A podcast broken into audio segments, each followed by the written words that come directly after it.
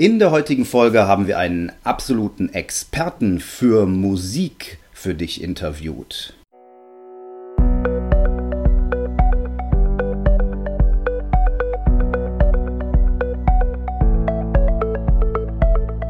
Willst du mehr Erfolg als Zauberkünstler haben?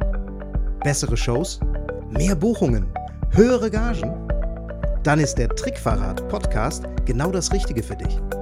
Albin Zinecker und Ingo Brehm von den Zaubertricksern verraten dir hier jede Menge Tipps und Tricks, wie du deine Zauberei erfolgreicher machst.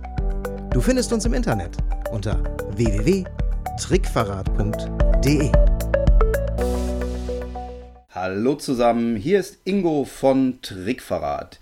Ich bin heute in diesem Interview mal ohne Albin unterwegs.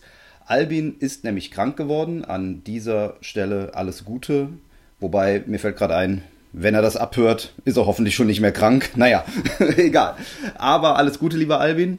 Ähm, wir machen deshalb heute ein Interview zum allerersten Mal alleine und das ist insofern schade, dass Albin nicht dabei sein kann, weil wir uns auf unseren heutigen Interviewgast echt sehr, sehr gefreut haben. Wir haben einen Experten für euch an Land ziehen können, einen Experten auf seinem Gebiet, der gleichzeitig auch wieder Verbindungen zur Zauberei hat und der uns deshalb aus beiden Richtungen mit Sicherheit ganz tolle Infos geben kann. Unser heutiger Gast ist Patrick Erich. Er hat zunächst Anglistik und Musik an der Universität in Regensburg studiert und dazu mehrere Jahre private Kompositionsstudien durchgeführt. Er war dann als Musiker in vielen Bands tätig und hat seit 1998 regelmäßig Aufträge erhalten als Komponist und Arrangeur für Film, Fernsehen und viele Ensembles. Seit 2006 ist er Lehrer, aktuell an einem Regensburger Gymnasium, und seit 2011 beschäftigt er sich mit der Zauberkunst und dem Mentalismus. Einige von euch werden ihn vielleicht noch nicht gesehen, aber seine Werke schon gehört haben, denn Seit 2013 ist er auch als Komponist für andere Zauberer tätig, so zum Beispiel Luke Diamond, Tommy Ten oder Sebastian Nicolas. Und jetzt begrüße ich in Regensburg Patrick Erich. Hallo Patrick.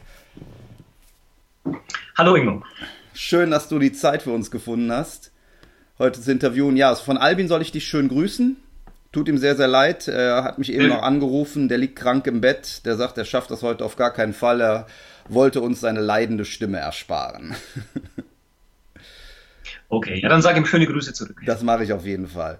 Patrick, als Musiker, Zauberer und Mentalist hast du natürlich, spielst du im wahrsten Sinne des Wortes ja gleich auf mehreren Klaviaturen. ähm, ja. Du gibst ja auch Seminare zu dem Thema, von denen ich schon ganz Tolles gehört habe und selber auch äh, hoffe, dass ich es im September bei der Mind Summit da mal zu sehen bekomme. Ich würde aber mal sagen, wir steigen mal so ein bisschen ein in das Thema. Was ist aus deiner Sicht als Experte die Funktion von Musik in äh, der Zauberkunst? Uh, ähm, also Musik kann eine ganze Reihe von Funktionen übernehmen. Ich glaube, für mich ist, ähm, weil ich aus der Filmmusik rauskomme und ähm, viel für Filme und für, für Theaterstücke geschrieben habe, eine zentrale Sache, dass Musik der, der Handlung, die wir dann auf der Bühne und bei den Zauberkünstlern und Mentalisten ist es ja die Bühne, ähm, dass wir dieser Handlung eine zusätzliche Ebene hinzufügen können. Mhm. Das ist für mich erstmal der zentrale Bestandteil. Also ich ich, ich kann das, was auf der Bühne passiert, unterstreichen, ich kann es vertiefen. Ich kann, wenn die Handlung auf der Bühne noch nicht eindeutig ist, sie in eine gewisse Richtung lenken, sodass der Zuschauer versteht, in welche Richtung es gehen soll. Oder, das haben wir im Film wahrscheinlich häufiger als auf der Bühne, ich kann die Handlung ähm, unterlaufen in gewisser Weise oder diese Aussage unterlaufen, indem ich ähm, eine Musik macht, die auf den ersten Blick vielleicht nicht passt und dadurch eine Spannung herstellt zu dem, was auf der Bühne passiert. Aber das hängt natürlich äh, auch viel vom Regiekonzept ab, ähm, ob ein Zauberkünstler sich dann das trauen würde. Abgesehen davon kann Musik äh, eine ganze Reihe von Unterfunktionen erfüllen. Ähm, Musik kann in gewisser Weise sowas wie ein, Branding eines Zauberkünstlers unterstützen. Wir alle kennen wahrscheinlich Darren Brown und die Musik, die Darren, glaube ich, seit 10 oder 15 Jahren hat, äh, wenn er auf die Bühne geht. Das ist eine, eine, ganz spezielle Musik und die hat er auch kaum geändert. Es gibt, wenn überhaupt, gelegentlich Variationen. Ich glaube, er hat sogar, sogar bei, bei seinen Fernsehshows auch verwendet. Und diese Musik sagt uns viel über Darren. Das ist eine Musik, die ist so ein bisschen oldschool, die ist so ein bisschen an den, am Stil der 60er Jahre ähm, modelliert und sie sagt uns letztendlich, das ist ein Typ, der in der Tradition steht, mhm. was ja in England auch ganz wichtig ist. Ähm, sie klingt so ein bisschen nach Tweed und ähm, hat ähm, so Harmonien dabei, die in den 60er Jahren im Jazz recht populär waren, hat auch ein Vibraphon dabei, was im Jazz in den 60er Jahren sehr, sehr populäres Instrument war. Gleichzeitig hat es aber einen Beat, der das Ganze sehr dynamisch nach vorne bringt, sodass wir gleich wissen, das ist zwar irgendwie oldschool und ähm, retro, aber es ist trotzdem irgendwie auch in der heutigen Zeit. Und, und das Ganze ist vor allem energiegeladen, was uns da jetzt erwarten wird. Und diese Musik passt zu Darren Brown. Ich könnte mich nichts vorstellen, was was man da nehmen könnte, was, was ihn besser darstellt. Und ich glaube, das ist auch der Grund, weswegen er diese Musik seit über einem Jahrzehnt nicht geändert hat. Das ist eben so ein Punkt, Musik kann, wenn sie am Anfang, am Ende oder vielleicht auch zur Pause hinkommt und auf eine bestimmte Art und Weise modelliert ist, den, die Rolle des Zauberkünstlers auf der Bühne unterstreichen und konturieren helfen. Ja, das äh, ich finde das ganz spannend, weil ich gerade äh, Darren Brown vor mir sehe und diese Musik auch im Ohr habe und das stimmt schon. Das, äh, das, das passt wirklich wie die Faust auf Auge zu ihm und ähm, die äh, Auswahl war mit Sicherheit kein Zufall bei ihm. Ne? Ähm, ist das ein, ein bekanntes Stück oder glaubst oder ist das was eigenkomponiertes? Weißt du das zufällig?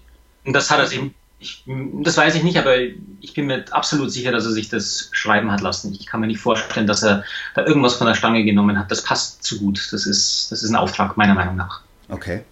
Mhm. Und ähm, wie, das ist ja jetzt schon sehr speziell. Also, wenn wir uns das anhören, wenn wir die Figur einerseits haben und die Musik andererseits übereinander legen, äh, in diesem Fall, dann erkennen wir, ja, das passt. Jetzt ist es ja oft so, du hast nur eins. Also in der Regel hast du dich als Persönlichkeit. Bleiben wir ruhig mal jetzt mal bei dem Bild. Man, man sucht eine Auftrittsmusik, also bei, die, bei diesem Thema. Dann ist es natürlich schwierig, wenn man jetzt nicht selber komponieren will, da was zu finden. Ne? Da, ähm, man muss dafür ja erstmal wissen, wer man selber ist, auf der einen Seite. Und auf der anderen Seite muss man in der Lage sein, in der Musik zu erkennen, was die Musik aussagt. Ja. Und das genau. übereinander legen können. Ähm, ja, also entweder du bist ein Naturtalent oder äh, ich würde dir dringend empfehlen, dass du dir Hilfe bei sowas von außen holst, weil das äh, auf den Punkt zu bringen wird schwer. Ja. Also ähm, Auftrittsmusik, also diese, diese Einspielmusik, ich verwende jetzt mal bewusst hier keine Fachbegriffe, weil die sind auch immer unterschiedlich in der Literatur. Also wenn ich jetzt sage, das ist ein Jingle, dann wirst du wieder irgendwo lesen, dass es kein Jingle ist, weil ein Jingle das und das ist. Das wird auch sehr uneinheitlich gehandhabt. Deswegen sagen wir einfach mal Auftrittsmusik. Eine Auftrittsmusik muss ja ganz klare Kriterien erfüllen. Sie sollte vermutlich nicht länger als 20, maximal 30 Sekunden sein. Sie muss einen klaren Anfang, ein klares Ende haben. Ähm, es sollte möglichst alles in diesen 20, 30 Sekunden reingepackt sein und passieren. Und sowas findest du nicht von der Stange. Ja. Da musst du dir jemand, das musst du dir jemand machen lassen. Du kannst vielleicht, wenn du Glück hast, ein bestehendes Musikstück dahingehend umarbeiten, wenn du dich mit der entsprechenden Software auskennst. Das ist kein Hexenwerk. Aber du musst ein Stück haben, wo trotzdem irgendwie auch alles drin ist. Und wo, wo du diese Teile halt dann geschickt so kombinierst, dass es passt. Die Frage mit der Bühnenpersönlichkeit, welche Bühnenpersönlichkeit bin ich und welche Musik passt zu dieser Bühnenpersönlichkeit, ähm, also ich weiß nicht, da meiner Meinung nach muss man da mit jemandem zusammenarbeiten, der den Blick von außen hat, also ein Regisseur, meiner ja. Meinung nach. Weil da musst du schon sehr, sehr erfahren sein, dass du das, äh, diesen Blick von außen hast, wenn es um dich selbst geht. Wobei dann, der Regisseur ähm, nicht zwingend die äh, Expertise dann in der Musikauswahl hat. Der kann vielleicht nachher auch sagen, wenn du ihm das Stück präsentierst, ähm, ja, das passt für mich oder das passt nicht. Aber der wird mhm. kaum sagen, ähm, guck mal im Soundtrack von dem und dem Film und da wirst du schon was finden. Ne? Ja.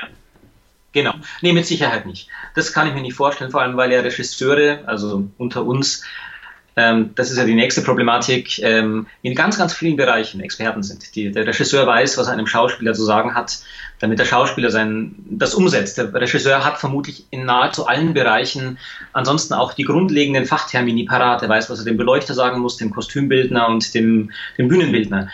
Die wenigsten Regisseure haben ein einigermaßen fundiertes Vokabular, wenn es um Musik geht. Ja.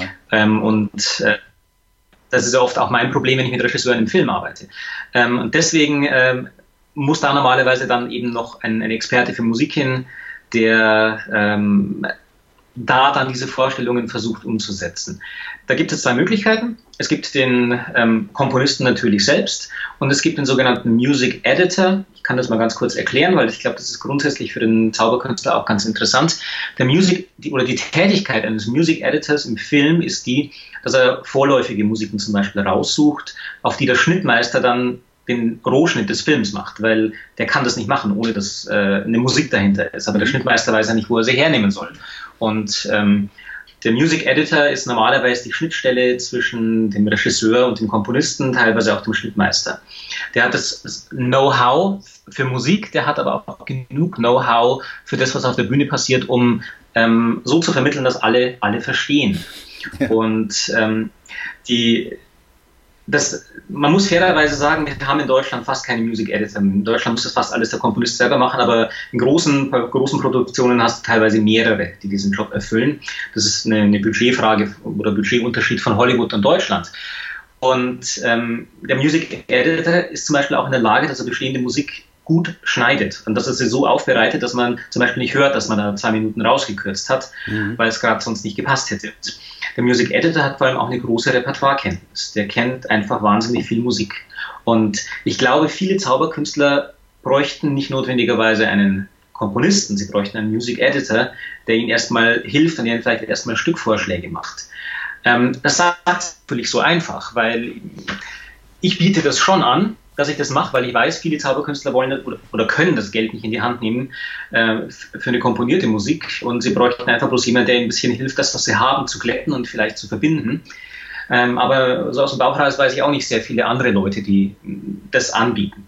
Aber ähm, das wäre eine Person, die man fragen könnte, wenn man zum Beispiel so eine Auftrittsmusik bräuchte. Mhm. Wo kann ich da gucken und ähm, wie kann ich mit dem Regisseur zusammenarbeiten, um einfach mal Vorschläge zu machen, ähm, und von dort aus weiterzuarbeiten. Aber um das Ganze zu einem, zu einem Punkt zu bringen, ich glaube, Auftrittsmusik ist das schwierigste ähm, Feld, wenn man sich selbst bedienen möchte oder wenn man sich selbst auf die Suche begeben möchte. Ich glaube, da kommt man eben nicht umhin, wenn man eine gute Auftrittsmusik haben möchte, die man dauerhaft verwenden möchte, dass man sie sich nicht selber schreiben lässt. Ich glaube, da führt kein Weg dran vorbei. Alles andere sind viele, viele Stunden am Rechner mit durchhören und man, irgendwann, wenn man, irgendwann weiß man nicht mehr, was man gehört hat und was noch gut war. Und wenn man dann nicht akribisch ein Buch führt, ist das eine sehr, sehr mühselige Angelegenheit. Mhm. Also so. ich, ich, bin prinzipiell auch ein, ein Freund des äh, äh, mach es einmal richtig oder mach es gar nicht, äh, weil die Variante, die du jetzt beschrieben hast, ja. war jetzt das einmal richtig machen. Aber wir müssen jetzt natürlich ja. mal versuchen, äh, die Kurve zu kriegen zu denjenigen, die sagen, boah, einen Komponisten engagieren und dazu oder, oder und einen Music Editor. Das ist mir vielleicht ein Schritt zu früh vor dem ersten. Ich hätte gern einfach nur ein mhm. bisschen Musik drin.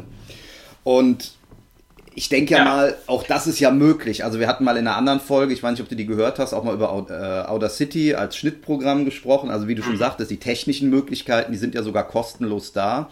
Ähm, ja. Was hättest du denn für Tipps parat, wenn man jetzt sagt, so, also ganz so professionell und ganz so perfekt muss es jetzt für mich noch nicht sein.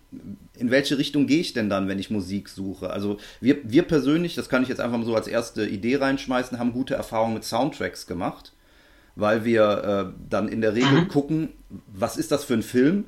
Wenn wir etwa ein romantisches Musikstück suchen, dann suchen wir uns Liebesfilme, ähm, romantische Komödien und schauen dort nach äh, Filmen. Wenn wir eine sehr dramatische Illusion haben, wo es richtig zur Sache geht, zerteilt und so weiter und so fort, dann gehen wir eher in die Action- oder Superhelden-Epen rein, wobei die teilweise auch dafür schon zu groß sind. Das ist ja auch so ein Problem, ne, dass da manchmal die Musik einfach zu mächtig ist, dass man gar nicht dagegen bestehen kann bei Filmmusik. Ja. Also das ist so unser Weg bisher ja. gewesen. Mhm. Genau. Also das wäre jetzt auch der, der Weg, den ich empfehlen würde. ähm, ich glaube, man muss sich im Klaren darüber sein, wenn man Musik sucht für seinen, äh, für seinen Bühnenakt, dass man deutlich weiter hören muss von den Ohren her, als was der eigentliche persönliche Musikgeschmack normalerweise hergeben würde. Ja. Und dass man sich auch einfach musikalischen Gefilde reinwagen muss, wo man sich sagt, das würde ich mir so privat nie anhören. Mhm. Weil erst dann findet man äh, Sachen, die halt an, anders sind. Also ähm, die, die, die Erfahrung, die ich jetzt in den wenigen Jahren, in der ich in der Zauberszene aktiv bin, gemacht habe, ist, dass die Zauberer, was Musik angeht, sehr, sehr unkreativ sind. Ich sage das jetzt einfach mal so pauschal, Entschuldigung an alle, die jetzt sich da auf den Schlips getreten fühlen, aber ich höre ganz häufig äh, die fabelhafte Welt der Amelie. ja. Ich höre ganz häufig den Pink Panther. Äh, äh, ich höre, seit Shin Lim die Weltmeisterschaft gewonnen hat, hm? Das, den, das den zweite war, äh, das ist hier ein bisschen, wir haben ein klein bisschen Übertragungsprobleme. Ja. Äh, das war der Pink Panther. Ja. Also das erste, das war der Pink Panther, den höre ich ja. tatsächlich relativ häufig. Eher dann bei den, bei den älteren Semestern. Äh, Rosa-Rote Panther, diese Zeichentrickmusik ja. von Henry Mancini. Seit Shin Lim die Weltmeisterschaft gewonnen hat, höre ich ganz häufig Time aus Inception. Weil wenn das für Shin Lim passt, dann passt es für mich ja auch. Und ähm, ja, man hat so das Gefühl, man sieht es bei einem, und das ist so ähnlich wie mit dem Trick. Wenn ich einen Trick erstmal auf der Bühne bei dem einen Kollegen sehe, dann denke ich mir auf einmal, boah, das ist ein cooler Trick und so ähnlich ist es anscheinend mit der Musik. Und die Leute übersehen dabei, dass Musik halt wirklich passen muss und dass du Musik nicht einfach nehmen kannst und auf deine Gaswanderung äh, drüber stülpen kannst mit äh, Time aus Inception. Ich meine, dass das, wieso hat Time von Inception bei, bei Shin Lim funktioniert? weil er verstanden hat, welche Funktion die Musik im Original, in Inception eingenommen hat. Nämlich, das ist, die, das, ist das letzte Musikstück im, im, im letzten verbindenden Handlungsstück des Films. Und soweit wenn ich es richtig in Erinnerung habe, gibt es da überhaupt keinen Dialog in dieser Szene. Diese Musik läuft acht Minuten oder so durch und wir sehen bloß, äh, wie Leonardo DiCaprio dann im Flug, Flieger ist, wie er durch die Zollkontrolle durchgeht und durchgewunken wird, wie er dann auf seinen Schwiegervater trifft und dann mit ihm nach Hause geht. Und in der ganzen Zeit wird nichts gesprochen, da läuft nur diese Musik.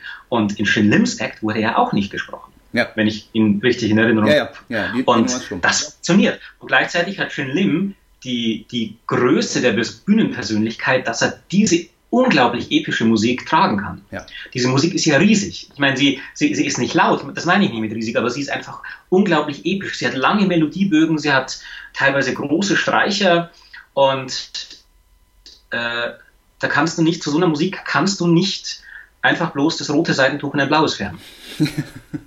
Sondern da musst du etwas machen, du musst eine Bühnenpersönlichkeit haben, die in, in ihrer Präsenz, in ihrer Ausstrahlung dieser Musik standhält. Ja. Und das ist das große Problem, ganz wichtig. Du hast gerade eben gesagt, wir merken, dass äh, bei manchen Illusionen die Musik zu groß ist. Das ist das große Problem, aber viele Leute merken das eben nicht. Und die haben dann John Williams Soundtracks mit 200 Mann Orchester im Hintergrund blasen und äh, es passt irgendwie nicht. Und sie wissen nicht, wieso es nicht passt. Es ist doch ein tolles Stück und äh, die Origami-Illusion ist doch auch super. Ähm, in der Lage sein, dass du das trägst als ja. Person auf der Bühne. Und da, genau. So, ähm, also um wieder zurückzukommen zur Frage, äh, ja, Soundtracks sind äh, auf jeden Fall gut, aber verabschiede dich erstmal von Hans Zimmer und John Williams. Such bei kleineren Soundtracks. Ich habe mit, einem, mit einem Kollegen gesprochen, der gemeint hat, die Musik aus, aus und ich hoffe, er verzeiht wenn ich das jetzt hier erwähne, weil ich glaube, äh, darauf ist bis jetzt keiner gekommen. Die Musik aus The Artist sei nicht schlecht. Der hat ja den Oscar, glaube ich, 2012 bekommen.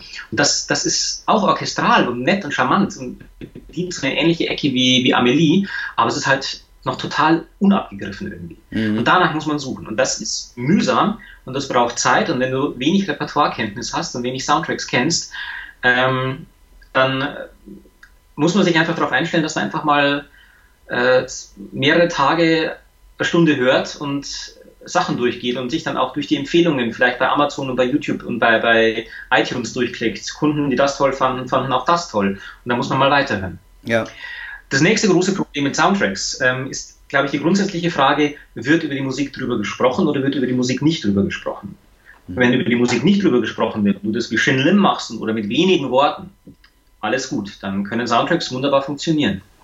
Aber die Musik aus Soundtracks, die wir kaufen können, ist normalerweise nicht dazu gedacht, dass darüber gesprochen wird. Wir haben Musik in Filmen, über die gesprochen wird, permanent. Aber das ist nicht die Musik, die wir auf den CDs kaufen oder äh, auf irgendwelchen Downloads kaufen können. Ja. Denn die Musik, über die gesprochen wird, ist musikalisch so unspektakulär, dass kein Mensch zu Hause anhören würde. Weil da ist ganz wenig Melodie dabei, da sind ganz wenig Instrumente dabei und würde man das nur als Musik hören, wäre es langweilig. Ja, das sind und so einzelne, teilweise nur einzelne Akkorde, Soundtracks. Ja. Ja, ich habe genau. es im Ohr. Und dann, dann, hast du keine Ahnung, das, das ist das große romantische Thema aus äh, Legenden der Leidenschaft und versuchst da irgendwie eine, noch, noch, einen Monolog drüber zu sprechen oder eine Präsentation einzubauen und du konkurrierst mit diesen riesigen Melodien, also in dem Fall von James Horner, äh, und wunderst dich, wieso ist das so anstrengend und das Publikum weiß nicht, worauf es hören soll, soll es auf die Melodie hören oder soll es jetzt auf die ähm, äh, auf den Text hören. Ähm, als Beispiel, ähm, sehr gerne verwendet, äh, auch ein Klassiker mittlerweile ist ja das Thema von Forrest Gump. Ja. Dieses ähm, thema da da da dam dam. Ja. Da, dam, dam und so. Ähm, hörst du auch ganz häufig. Ähm, ich glaube, Pitt lässt den Tisch dazu fliegen. Ich bin mir nicht ganz sicher. Ich habe das mal in irgendeinem Demo-Reel von ihm gesehen, Pitt Hartling. Ja. Ähm, wenn er das mhm. macht, äh, sicherlich auch cool, weil ich gehe davon aus, dass er dabei nicht spricht.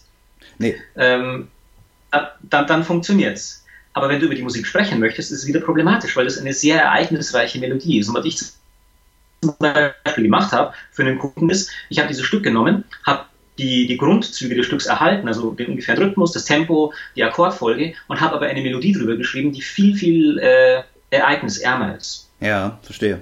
Wo es nur noch punktuell ist. Das, hat, das heißt, es hat eine sehr, sehr ähnliche Stimmung wie dieses Flying Theme, aber die Melodie lenkt jetzt nicht vom Vortrag ab. Mhm, mhm. Die, ich glaube, ein, ein Problem, genau. das man auch bei so ganz bekannten Musikstücken, also beziehungsweise bei, bei Musikstücken aus ganz bekannten Filmen hat, wenn man das Hauptthema nimmt, ist natürlich auch, dass man beim Zuschauer ähm, andere Assoziationen weckt. Ne? Also ja. nehmen wir den Forrest Gump, wenn ich dann auf einmal äh, die ganze Zeit Tom Hanks vor mir sehe, wie er auf der Parkbank sitzt und Pralinen futtert, dann kann das natürlich auch von äh, meiner eigentlichen Botschaft komplett ablenken. Ne? Also äh, ja ich persönlich habe die Erfahrung gemacht, wir benutzen ein tatsächliches Hauptthema im Moment, ähm, aber auch nur in einer Variante. Wir haben eine Nummer, wo wir äh, als Piraten auch tatsächlich verkleidet sind. Da benutzen wir ganz bewusst das äh, Pirates of the Caribbean äh, Thema, einfach weil ja. es da auch die Piraten-Assoziation beim Zuschauer gibt. Ansonsten würden wir das Ding niemals benutzen. Genau. Ne? Ja. Das ist natürlich dann auch so ein bisschen augenzwinkernd und genau. das müssen wir bei dem Punkt, äh, ähm, äh, was ich eingangs erwähnt habe, äh, damit unterläuft, unterlauft ihr ja letztendlich so ein bisschen eure Bühnenpersönlichkeit, ja. weil ähm, durch die Musik automatisch Komik reinkommt, nehme ich mal an. Mhm. Ja, Oder? ja, natürlich. So, so, so, so ein bisschen zumindest. Ja. Weil, weil, weil Pirates of the Caribbean ist ja jetzt auch kein tragischer Film. Da hat man automatisch äh, Jack Sparrow vor Augen ja. und äh, diesen äh, Keith Richards-artigen Charakter, der durch die Gegend torkelt. Und wenn ihr euch da als die keine Ahnung, ich weiß ja nicht, wie ihr das macht, aber wenn ihr euch da so ein bisschen als die gestellten Piraten gebt und dazu kommt diese Musik, schmunzelt das Publikum. Ja, ja, und das ist ja dann sicher auch. Sehr auffällige Kostüme, die wir auch auf der Bühne anziehen. Also wir übertreiben es ganz bewusst da. Ja, ja. Ja, genau. Und ähm, dann funktioniert das. Es funktioniert natürlich auch deswegen, weil ähm, eins der wenigen Soundtrack-Stücke ist. Ich behaupte mal, es gibt vielleicht zehn, dass die meisten Zuschauer und Zuhörer sofort erkennen und sofort auch zuordnen können. Da haben wir noch, noch äh, Krieg der Sterne, äh, vielleicht Forrest Gump, vielleicht jenseits von Afrika, das höre ich lustigerweise häufig, dass das Leute erkennen, das ist mir gar nicht so präsent, aber ähm, der Pate. Und dann, ja, der Pate, klar natürlich, ähm, dann ähm, Pink Panther, Mhm. Im weitesten Sinne, auch wenn es eher für eine Zeichentrickserie ist und so. Und dann, dann wird es schon langsam dünn. Also wahrscheinlich kann man noch fünf oder so finden, aber dann wird schon so ein bisschen, dass es nicht mehr alle erkennen. Und es ja. gibt so diese Evergreens und dann, dann hört es auch schon auf. Ähm, eben, also kehren wir mal zur Frage zurück mit, mit den Soundtracks. Also wie gesagt, ja. Soundtracks ist auf jeden Fall ein guter Ansatzpunkt.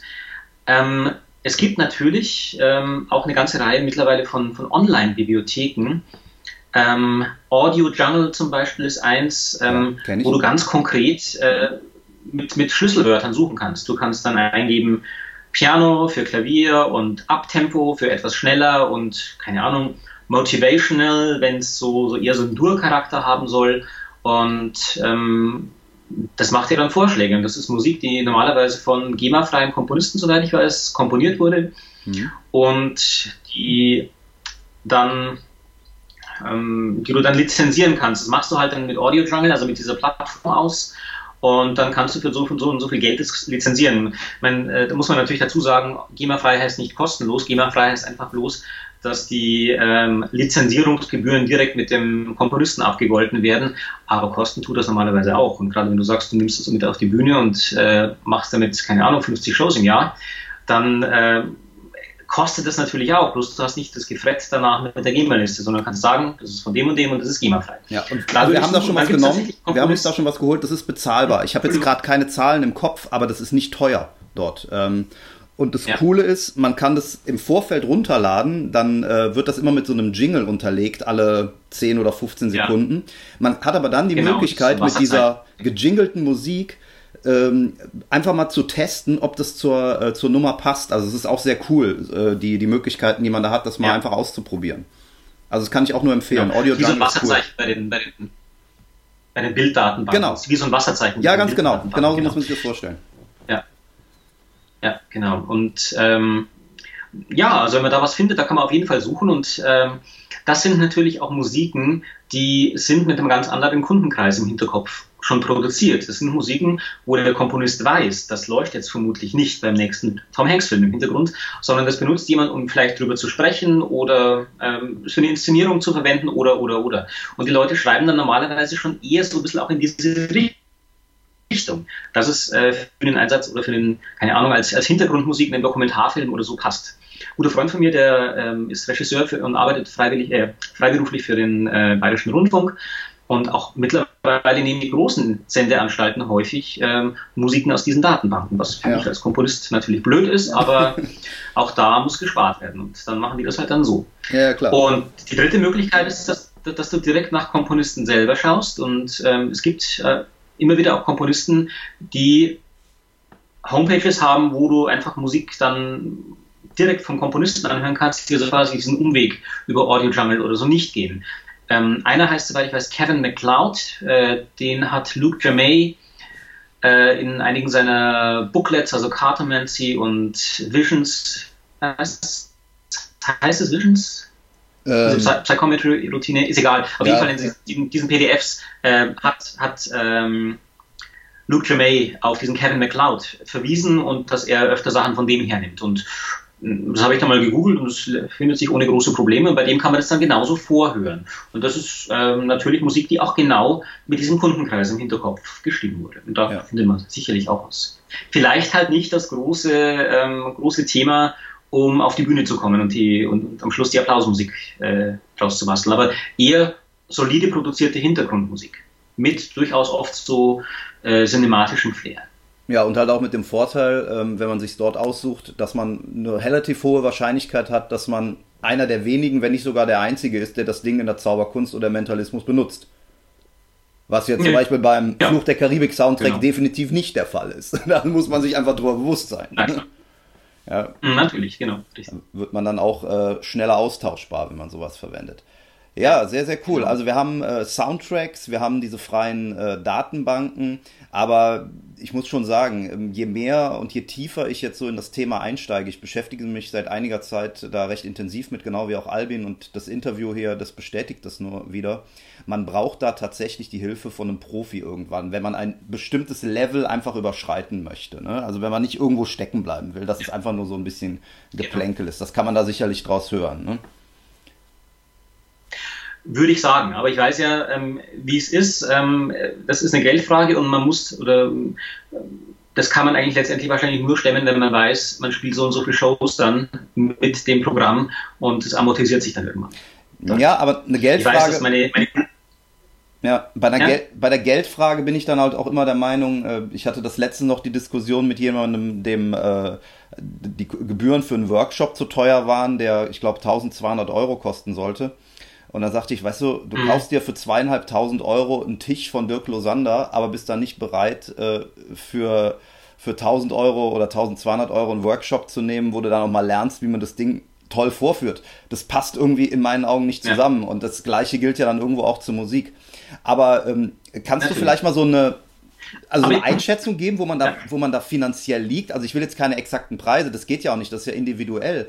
Aber sagen wir mal, jemand sagt, geht zu einem Komponisten wie dir und sagt, du, ich würde gern eine coole Auftrittsmusik, so 30 bis 45 Sekunden. Schau dir mal an, das hier bin ich, das ist meine Show. Da brauche ich am Anfang eine schöne Auftrittsmusik für. Ähm, was muss so jemand grob in die Hand nehmen? Von, von bis, wo geht das? Wo sind wir da? Naja, das kann man so pauschal natürlich nicht beantworten, genauso wenig wie äh, der Zauberer auf die Auftrittsanfrage pauschal immer sagen kann, das kostet so und so viel. Aber ähm, grob über den Daumen gepeilt geht das Ganze bei einem mittleren dreistelligen Betrag los. Also ich würde mal so äh, Richtwert 500 Euro ansetzen und dann hängt es natürlich davon ab, äh, wie viel Arbeit letztendlich drinsteckt, ähm, ob da zusätzliche Musiker hinzugezogen werden sollen oder, oder, oder. Aber das ist mal so ein Richtwert.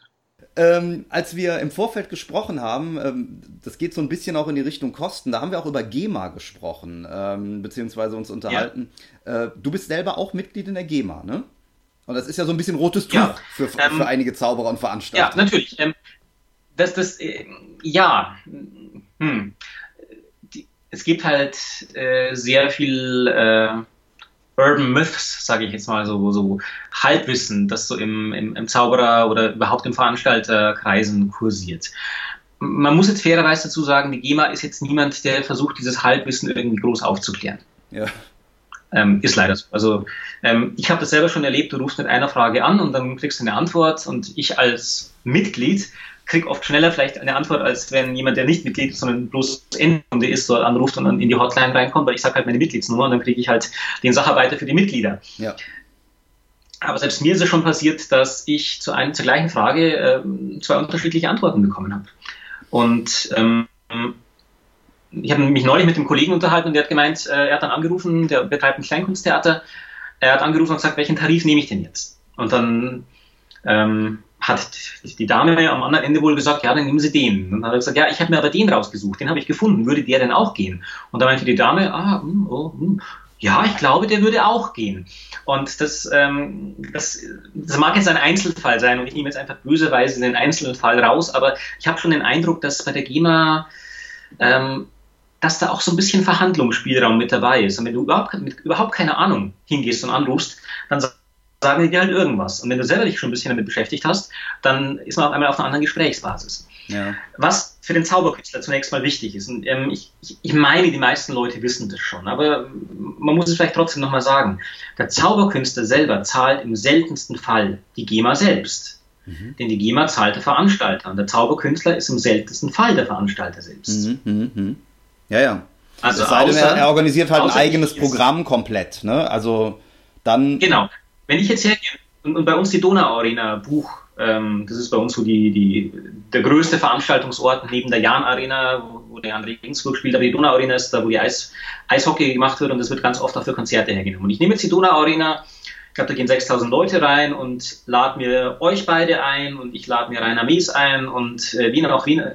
Immer man macht ein schönes Programm von zwei Stunden und das Ganze läuft auf mich, dann bin ich der Veranstalter. Mhm. Aber in dem Moment, äh, wo ich irgendwo dazu gebucht werde, ähm, und keine Ahnung, Mercedes-Benz mich bucht für die neue Produktpräsentation und ich soll da was machen, was Nettes dazu, äh, dann bin ich nicht der Veranstalter, dann ja. ist es die örtliche Mercedes-Benz-Niederlassung und da muss ich mir überhaupt keine Gedanken drüber machen. Ja, glaub. Ich weiß natürlich, ich höre das immer wieder, ich, ich, mir ist das noch nie passiert, aber ich höre das immer wieder, dass Veranstalter sagen, bevor sie einen buchen, äh, hast du GEMA-pflichtige Musik? Und wenn du dann sagst, äh, ja, äh, dann ist blöd, dann nehmen sie dich nicht. Mir persönlich ist es noch nie passiert. Ähm, und ich würde mich ehrlich gesagt auf diesen Deal auch nicht einlassen, nee. weil was letztendlich der Veranstalter damit macht, ist, er schiebt die Kosten zu dir rüber. Er sagt, nimm Musik, die nicht GEMA-pflichtig ist, das heißt vermutlich dann Musik von so Plattformen wie Audio Jungle, wo du dann die Lizenz, äh, Lizenzgebühren zahlen musst und nicht er. Ja. Und das ist, finde ich, einfach Verhandlungsspielraum. Und bitteschön, äh, ähm, äh, da sind wir natürlich auch in einer, also wenn einer dann anfängt über GEMA-Gebühren zu verhandeln, dann muss man auch sagen, dann hat vorher auch schon die Gage vom Zauberer nicht gestimmt. Ne? Also ja, dann ist die, die Kalkulation wohl wirklich äh, sehr dünnwandig. Ja, ja. Also ich, ich kann, kann mal erzählen, was, was ich gerne hernehme und was ich ähm, den Kollegen immer wieder empfehle. Und ich hatte bisher wenig negative Rückmeldungen. Ich habe bewusst wenig. Ich hatte einmal einen Kollegen, der mich dann angerufen hat nach dem äh, Vortrag oder nach dem Workshop und gesagt hat, ich habe bei der GEMA angerufen und gesagt, das stimmt alles nicht. ähm, das war aber der eins. Ansonsten habe ich da immer nur Positives drüber gehört. Es gibt den Tarif ähm, UK bei der GEMA. U, also wenn du das eingibst, GEMA und dann Tarif und Groß U minus Groß K, dann ähm, und das googelst, dann kommst du wahrscheinlich so direkt, sogar direkt auf dieses PDF. Und dieses PDF ist für Wortkabarett und ähnliche Veranstaltungen. Mhm. Und da fallen wir meiner Meinung nach drunter, denn äh, die gehen davon aus, dass du hauptsächlich sprichst und die Musik nicht Hauptteil der Veranstaltung ist und die Musik ähm, zunächst mal weniger als 50 Minuten läuft während der Veranstaltung. Und ja. das trifft auf die meisten Kollegen zu. Und selbst wenn es mehr als 50 Minuten ist, ähm, und, und, wir gehen davon aus, dass es nicht Live-Musik ist. Ich glaube aber, der Tarif zählt sogar auch für Live-Musik, aber da bin ich mir nicht 100% sicher. Aber die meisten von uns haben ja was aus der Dose. Und äh, kommt zum durch. Da steht dann da, bei so und so viel Zuschauern ist es so und so viel und das ist auch prozentual gestaffelt. Pro angefangener fünf Minuten zahlst du so und so viel, 0, so und so viel Prozent. Und das sind erst mal keine mörderischen Summen. Ja. Also das äh, und äh, natürlich stöhnen die Veranstalter, die hätten am liebsten, dass alles umsonst ist. Die hätten am liebsten, dass die Musik umsonst ist und dass der Lichttechniker umsonst reinkommt und dass der Strom auch nichts kostet und dass das Reinigungspersonal das aus Liebe an der Freude macht und so. Aber ähm, ich, ich, möchte jetzt auch hier nicht die Komponisten äh, verteidigen, aber es hat ja einen Grund, finde ich, wenn ein Hans Zimmer, ich meine, den, den jucken natürlich die, den juckt die Kleinkunstbühne Oberwaldbach nicht, aber es hat grundsätzlich schon eine Legitimation, dass wenn ein Komponist ein so geiles Werk schreibt und es veröffentlicht und dann ganz, ganz viele Leute dieses Werk hernehmen, dass er dann mit dran verdient. Und das ist der einzige Sinn der GEMA. Natürlich verdient die GEMA auch mit dran, aber nur deswegen, weil kein Komponist in der Lage ist, äh, das überall abzugreifen und überall zu gucken, wo läuft meine Musik gerade. Und das ist der Hintergrund der GEMA. Und das ist auch der Grund, weswegen ich dabei bin, weil ich halt nun gelegentlich ab und zu auch was für Film und für Fernsehen schreibe. Und äh, ich habe zum Beispiel äh, Schätze der Welt äh, aus, vom SWR. Das ist eine, eine Serie mit viertelstündigen Beiträgen über diese Weltkulturerbestätten. Da habe ich mal eine Folge vertont. Und das läuft halt in allen dritten Programmen. Das läuft im benachbarten deutschsprachigen Ausland. Das läuft sogar, glaube ich, mit Untertiteln in der Tschechischen Republik. Aber ich kann mir nicht die ganzen Programme anschauen und gucken, wann das immer läuft und dann die Rechnung schreiben. Und das macht halt die GEMA für mich. Ja.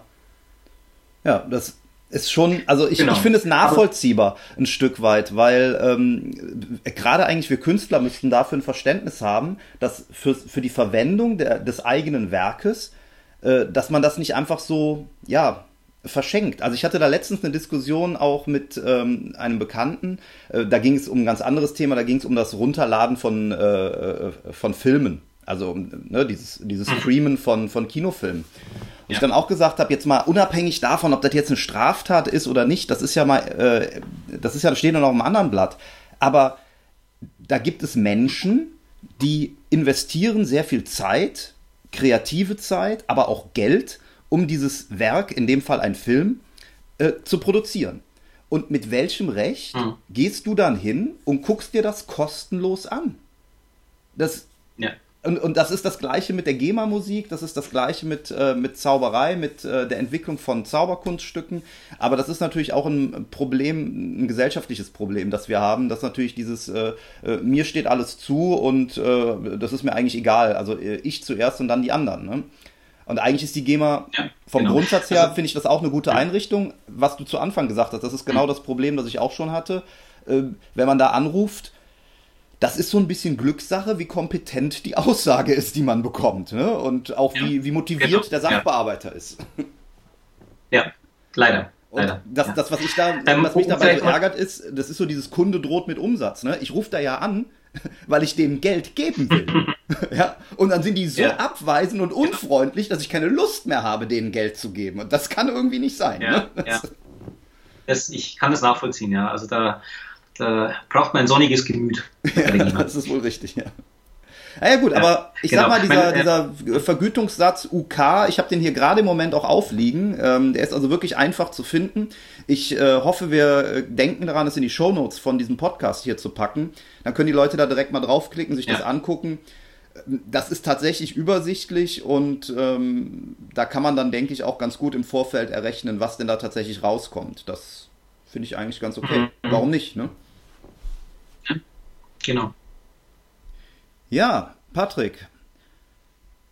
Ich glaube, wir haben echt viel abgedeckt wieder. Ähm, ich hoffe, dass alles gut aufgezeichnet wurde. Ich hatte hier so ein klein bisschen Leitungsprobleme. Ab und zu bist du so ein bisschen abgebrochen, aber da ich alles verstanden habe, denke ich, dass es jeder andere auch verstanden hat. Ähm, ja, machen wir noch ein klein bisschen Werbung. Du bist äh, demnächst äh, auch mit ja. einem Vortrag zu sehen auf der Mind Summit im September. Genau, richtig. Da mh, mm, momentan ist geplant, dass ich eben ein bisschen von dem, was ich jetzt hier gesagt habe, ähm, dort auch mit reinbringen, welche Funktionen kann Musik erfüllen. Das ähm, zum Beispiel, dass ich ein bisschen mehr, ich möchte ein bisschen mehr in diese ähm, dramaturgischen Funktionen reingehen. Also wenn Musik das Bild unterstützt oder wenn es gegen das Bild läuft, das zeige ich an einigen Filmbeispielen, Beispielen von Zauberkünstlern, wo man auch sehen kann, dass diese Konzepte auf der Bühne genauso funktionieren und nicht bloß ähm, im letzten Hollywood-Blockbuster. Dann ähm, das, der Vortrag wird ja zweimal laufen, einmal auf Deutsch für die, für die deutschen Mind Summit Kunden und einmal dann nochmal auf Englisch für die nicht deutschsprachigen. Und bei den deutschsprachigen werde ich das mit der GEMA noch ein bisschen ausführlicher machen, wenn die Zeit reicht. Bei den englischsprachigen logischerweise nicht, weil für die andere Gesetzmäßigkeiten gelten. Und momentan ist der Plan, dass ich dann danach noch ähm, mal einen konkreten Fallbeispiel zeige, wie Musik für den Zauberkünstler entsteht. Mhm. Also wie, ähm, dass ich mhm. verschiedene Versionen vorspiele. Das war die erste Version, das war die zweite Version. Dazwischen haben wir über Mail über diese und jene Dinge gesprochen. Das hat er geändert wollen, wollte er ändert, geändert haben und daraufhin habe ich dann das und das so gemacht, dass es dann so und so klingt. Cool. Das muss man natürlich auch dazu sagen. Das, äh, das sollte man als, als möglicher Kunde wissen. Ähm, ich weiß nicht, wie das die Kollegen machen, aber soweit ich weiß, machen die das ähnlich, die, zumindest diejenigen, die ich kenne es ist ein Hin und Her von Versionen. Ich, ähm, du sagst mir, was du möchtest, du sagst mir eine ungefähre Länge und eine ungefähre Vorstellung, was es sein soll, und dann mache ich mal. Das ist meistens relativ grob produziert, noch nicht besonders gut gemischt. Und ähm, dann sagst du entweder, oh geil, super, das nehme ich so wie es ist, kommt selten vor. Oder du sagst, ja, aber ich hätte, und dann gucken wir halt hin und her. Und normalerweise sage ich, ähm, zwei bis drei Korrekturen sind ohne Aufpreis drin. Ja.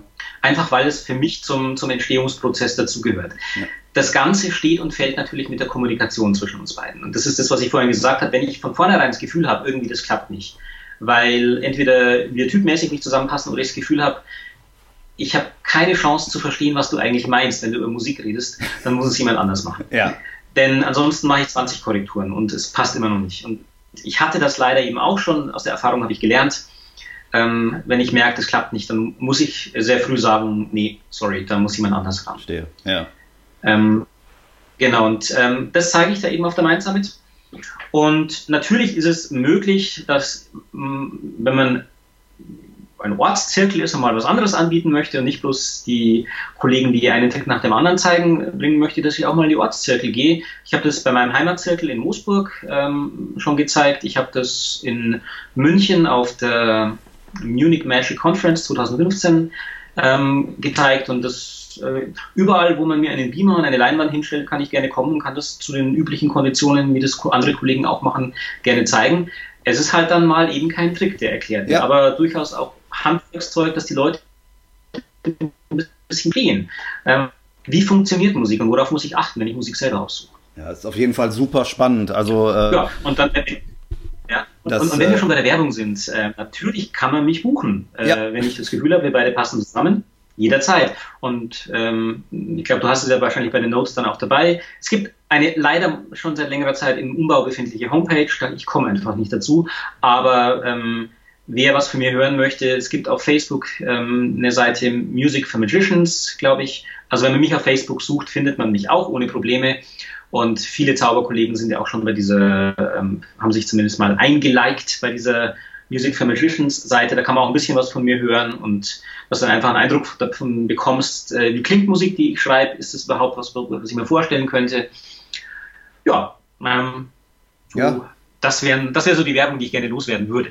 Ja, perfekt. Also ähm, ich könnte mir vorstellen, dass in den nächsten Tagen dass ab und zu mal dein Telefon klingelt oder äh, du die ein oder andere E-Mail zu dem Thema bekommen wirst.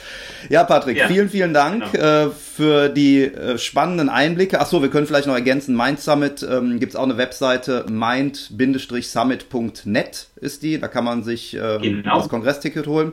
Ja, vielen, vielen Dank dass du äh, so viele Infos hier preisgegeben hast. Das ist richtig, richtig geil. Ich finde es total spannend, das Thema und äh, auch extrem wichtig. Äh, wir werden mit Sicherheit da nochmal sprechen und ich sage jetzt erstmal Tschüss nach Regensburg. Ciao. Genau. Danke für die Zeit. Ciao. Und schon sind wir wieder am Ende der heutigen Folge angekommen und wir hoffen sehr, dass es dir gefallen hat. Wir als Künstler freuen uns natürlich besonders über deinen Applaus. Aber da wir deinen Applaus hier auf dem Podcast leider nicht hören können, kannst du uns applaudieren, indem du uns eine 5-Sterne-Bewertung bei iTunes gibst. So hilfst du, diesen Podcast noch vielen weiteren Zauberern zugänglich zu machen. Das klappt nur mit einer 5-Sterne-Bewertung so richtig gut. Vielleicht möchtest du uns ja sogar eine Standing Ovation geben. Dann wäre es klasse, wenn du eine Rezension schreibst oder auf unserem Blog oder unserer Facebook-Seite einen Kommentar hinterlässt. Welche Themen interessieren dich? Worüber sollen wir sprechen? Teil uns einfach deine Wünsche mit und mach den Trickverrat-Podcast zu deiner persönlichen Erfolgstrickkiste. Besuch uns im Internet unter www.trickverrat.de. Bis zum nächsten Mal, deine Zaubertrickser.